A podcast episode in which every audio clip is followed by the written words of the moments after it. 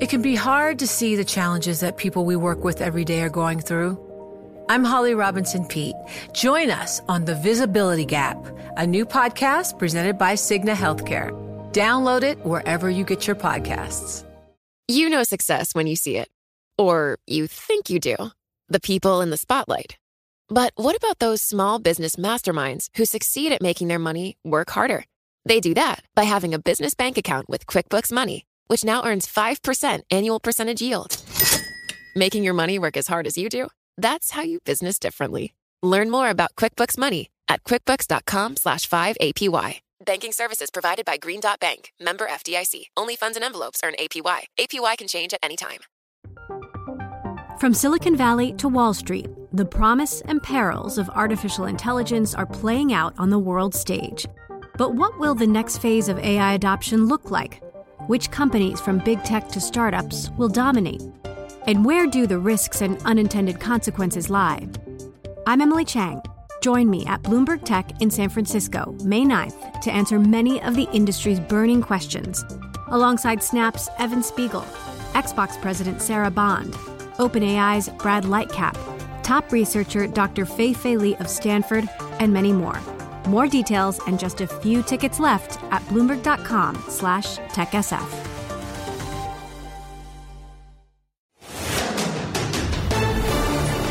This is Bloomberg Law with June Grosso from Bloomberg Radio. We need change. We need change. Um, I, I, know many very capable um, black coaches, um, some of my staff who I know um, if given an opportunity or when given an opportunity, are going to go and do a great job on their interview. Um, and I would just hate for that uh, to be a to be a waste. Uh, uh, and I think you know we need to change the hearts and minds of of the people making those decisions. Change. That's why former Miami Dolphins head coach Brian Flores sued the NFL for pervasive racial bias. In an interview with ESPN, Flores laid out his allegations about racist hiring practices and sham interviews under the Rooney Rule, which requires teams to interview at least two minority candidates for positions like head coach. I was upset that I wasn't getting a true opportunity um, to show what I can do, to show what I can bring to a team, um, which I feel is a lot. Though the NFL, the Dolphins, Broncos, and Giants have denied Flores' accusations, NFL Commissioner Roger Goodell admitted the league has fallen short in getting more diversity at the head coaching position. And that is something that uh, is something we really have focused on to try to get the kind of results that we would expect. And we fell short of that by a long shot. Joining me to discuss the challenges the lawsuit faces is sports attorney Martin Edel of Goulston and Storrs. Marty, tell us a little about the complaint and whether there were any surprises in Flores's allegations. So, what Mr. Flores has done in his complaint is try to paint a picture of systemic racism within the NFL going back to its founding in the 1920s and then bringing it up to the present time. The most important allegations for this case are really what happens after the Rooney Rule has been adopted by the NFL, which was 2003, and more particularly the allegations concerning the failure to hire him and what he calls sham interviews, which took place surrounding his hiring. He doesn't seem to allege anything that isn't out in the public field at this point. It always comes as a shock to a defendant to be accused of being a racist. So, in that sense, probably it is somewhat shocking to the defendants in this case. But there's nothing particularly new here. It just is a reasonable way of pulling together what has happened over the last couple of years, particularly, but as Mr. Flores alleges, going back now almost 100 years. And he brought this as a class action. So far, he's the only plaintiff. Class action means he has to clear some high legal hurdles. Why do you think he brought it as a class action instead of individually? I think what he has done here is he has tried to vindicate every African American person in his class, which he has named to be head coaches, offensive coordinators, defensive coordinators, quarterback coordinators, and general managers. Procedurally, that will, as you suggested, create a nightmare scenario for him in his lawsuit. For, among other reasons, because now he has this whole class. There's going to be special discovery on the class before you even get to what we call discovery on the merits or what his actual allegations are and whether he can prove them. Those class allegations will likely take some period of time, be it six months, a year, a year and a half, to take discovery and then adjudicate, before we even get to the next procedural hurdle he'll face, which is a motion to dismiss by one or more of the defendants. So we're talking about a period of upwards of a year, maybe upwards of two years, assuming he survives those procedural hurdles before Mr. Flores will be able to take any type of discovery on the merits. We heard from the NFL Commissioner Roger Goodell, and he admitted that the league fell short by a lot in increasing the number of black and minority coaches. Is that an admission that can help Flores in his lawsuit? So I think the answer is a qualified yes. It certainly is a statement by someone in power that the league should be able to achieve greater hiring of African Americans in the different positions. That said, the league cannot mandate the hiring of a head coach by a particular team. It could provide the guardrails, and in this case, that's the Rooney Rule. It can lean on teams or leverage the league's position to make sure that the teams are not just engaging in, I guess, what Mr. Flores called sham interviews, that these are meaningful interviews. But I'm not sure what else the NFL should be doing in this sense to assist African American candidates for these positions, which are unique to each team. Explain how his allegations of sham interviews fit into his complaint the Rooney Rule requires right now teams to interview at least two minority candidates for any head coaching position. If all a team does is say, okay, I've already picked my candidate, but because of the Rooney Rule, I have to interview two minority candidates and then proceeds to interview them having no intent or interest in hiring them. That is what Mr. Flores alleges happened to him and is a sham interview that would tend to show more of a discriminatory animus in the sense that they didn't have any interest in hiring someone of color for the position. He also alleges that the Dolphins owner tried to get him to tank the 2019 season to get a high draft pick. I'm wondering if that actually cuts against him because might that be a reason that he was fired because he didn't do that? So, yes, it could cut against him, but more importantly, what I'm scratching my head about is why that's even in the lawsuit. It doesn't show racial animus or for race as a criterion of hiring, or in this case, firing. And it seems to be thrown out there just to create a bad public relations situation for the NFL. Why? Because tanking is illegal. It's a form of gambling. It's outlawed in many states. If true, it would create a situation for the Dolphins and for the NFL that could result in a criminal investigation. But that's not a racial investigation. What I'd like you to explain is what you have to prove to prove racial animus, the but for.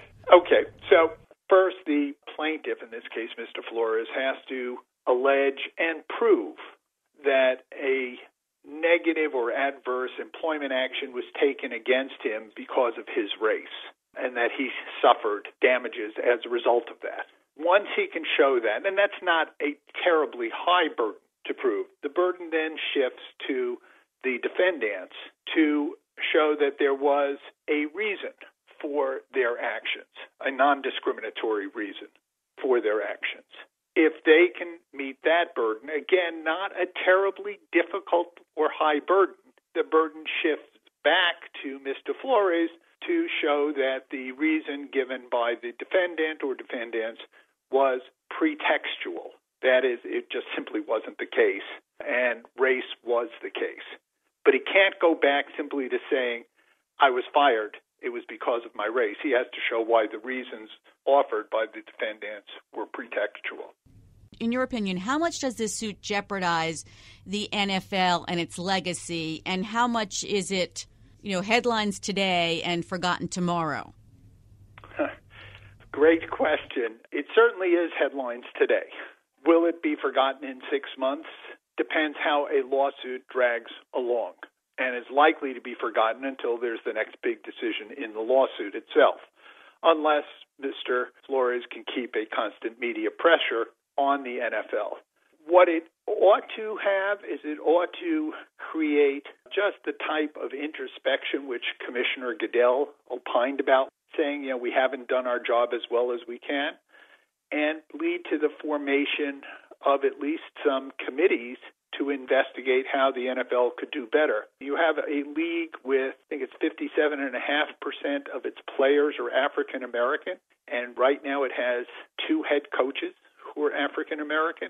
That's not a good percentage, especially because, as I think is pretty clear by this point, there are many qualified candidates who are African American and are not getting jobs. With the last of the available NFL head coaching positions now filled, Flores will not be coaching next season. And some are saying that he'll never coach again in the NFL because he filed this lawsuit. My view is at some point somebody will realize that Mr. Flores is a very good coach. He's had a good record as a coach, and they may want to hire him in the future that may be more idealistic than accurate. And cutting against that is people often don't like to hire somebody who's suing them because you don't know if that person has a greater proclivity to suing them again if they don't like what happens. Head coaches, as we know, are basically hired to be fired. They'll survive as long as they have a winning record or they make the playoffs, but once that changes, the ownership will probably look elsewhere. So I think idealistically, I'd like to believe he could be hired, but you know, the situation, if you want to take an example with Colin Kaepernick. Here was a good quarterback. He decided to take the knee as a protest. He was thrown out as a quarterback, and the result was he has not been able to be hired again in the NFL. And it's not because of his skill level, because he couldn't even get a skill interview. Thanks for being on the show, Marty. That's Martin Edel of Goulston and Storrs. You know success when you see it. Or you think you do. The people in the spotlight athletes, actors, artists. But what about the people behind the scenes? You know, the ones who make it all happen the lighting engineers, the sideline photographers, the caterers. They're small business masterminds. And if there's one thing they have in common, it's making their money work harder. That's why they have a business bank account with QuickBooks Money, where they are now earning a generous 5% annual percentage yield. Yes, 5% APY. Making your money work as hard as you do? That's how you business differently. Learn more about QuickBooks Money at quickbooks.com slash 5APY. Banking services provided by Green Dot Bank, member FDIC. Only funds and envelopes earn APY. APY can change at any time. You know, it can be hard to see the challenges that people we work with every day are going through. Invisible struggles like stress and burnout, caregiving for a loved one, or being misunderstood. But insight, awareness, and empathy will help us better see the issues they're dealing with. And that can make us and our companies healthier too. I'm Holly Robinson Peete. Join us on The Visibility Gap, a new podcast presented by Cigna Healthcare. Download it wherever you get your podcasts. Hi, I'm Ron Kruszewski, Chairman and CEO of Stifel. Financial advisors, if you're not growing your practice, you're losing market share. Stifel is a growing entrepreneurial, advisor centric firm built for successful advisors like you. Imagine having the resources of the largest wirehouses and the support of the boutique shops, but none of the bureaucracy to get in the way of you serving your clients. At Stifel, it's your business, your book, your clients. I always tell the advisors we're recruiting, I want you to come to Stifel and double or triple your business. Most of them laugh and shake their heads, but I'm serious. Don't take it from me, take it from Stifel's number one finish in JD Power's 2023 U.S. Financial Advisor Satisfaction Study. So, there's a reason why 148 financial advisors joined Stifel last year. Come join us and find out why Stifel is the firm where success meets success. Visit www.choosestifel.com Stifel.com. Stifel Nicolaus and Company Incorporated, member SIPC and NYSE. Mr. McMichael, the court sentences you as follows that is, life plus 20. Travis McMichael, his father Gregory, and their neighbor William Roddy Bryan were all sentenced to life in prison after being convicted in a Georgia state court of chasing down and murdering Ahmaud Arbery, a black man who was jogging in their neighborhood. Here's Judge Timothy Walmsley. As we all now know, based upon the verdict that was rendered in this court in November, Ahmaud Arbery was murdered. It's a tragedy. But it's not the final verdict for the three men. They're now being tried a second time in federal court for hate crimes, where prosecutors will try to prove that the white men targeted Arbery because he was black. My guest is Jeannine Bell, a professor of law at Indiana University. Let's start with the big question What is the point of a hate crimes trial when these men are going to spend the rest of their lives in prison? The point of a hate crime trial in such circumstances is to show anyone else who might commit such acts of violence or similar acts of violence in the future that the United States government is going to punish you. It's a deterrence effect. And given the number of hate crimes last year and the significant increase in the number of hate crimes reported to the FBI by police departments across the country, there's a real need for deterrence in this area. So, largely a deterrent factor. There's also, and this is a secondary factor, an acknowledgement to the family that this behavior was race based. And you didn't have that with the ordinary criminal charges there was a deal in place, and it would have avoided the trial, of course, required the McMichaels to admit to racist motives and forfeit their right to appeal their federal sentence. It seemed like a good deal for the system. Why did the judge reject their plea agreement with the prosecutors? News reports suggest that the judge rejected the plea deal because the family had a problem with these perpetrators going to federal prison as opposed to state prison. And that recognizes the pain of the family and the fact that this was a racially violent crime and that the perpetrator should do hard time in state prison. That's an awful comment on the system if it makes that much of a difference whether you're in state prison or federal prison. It is. It absolutely is in the state's case against the men, the key piece of evidence was a video showing them chasing Arbery through their neighborhood. Will that be a key piece of evidence, do you think, in the federal trial as well, in the hate crimes trial? It will, if the government's theory is predicated on the ways in which this sort of violence has worked in the past. In the past, racist crimes have occurred in white neighborhoods because individuals who lived in those neighborhoods rejected the idea that African Americans should purchase houses or spend any time in the neighborhoods. So, if that's part of the government theory of the case, that this is a time worn reaction to African Americans in white neighborhoods, then the video will be quite important to that. The jury's being selected for the trial, and several potential jurors have said they believe problems with racism in America are exaggerated, and they've questioned whether there should be special charges or punishments for crimes motivated by race. Does that surprise you? It doesn't surprise me. I wonder about the jury pool. I wonder about whether there has been a change in support for hate crime legislation because surveys dating back to the 1980s on hate crime legislation suggest that Americans are in favor of hate crime legislation. Americans believe that racially motivated crimes are against American ideals, contrary to what this country stands for. So, individual jurors who say, you know, we shouldn't have these sorts of trials makes me really wonder about the jury pool. It makes me wonder about how the jurors are being questioned on this, whether appropriate education is given to them with respect to the fact that hate crimes are race neutral meaning anyone can be a victim of a hate crime, and lots of people of different backgrounds are victimized by hate crimes, and law enforcement knows this and recognizes this.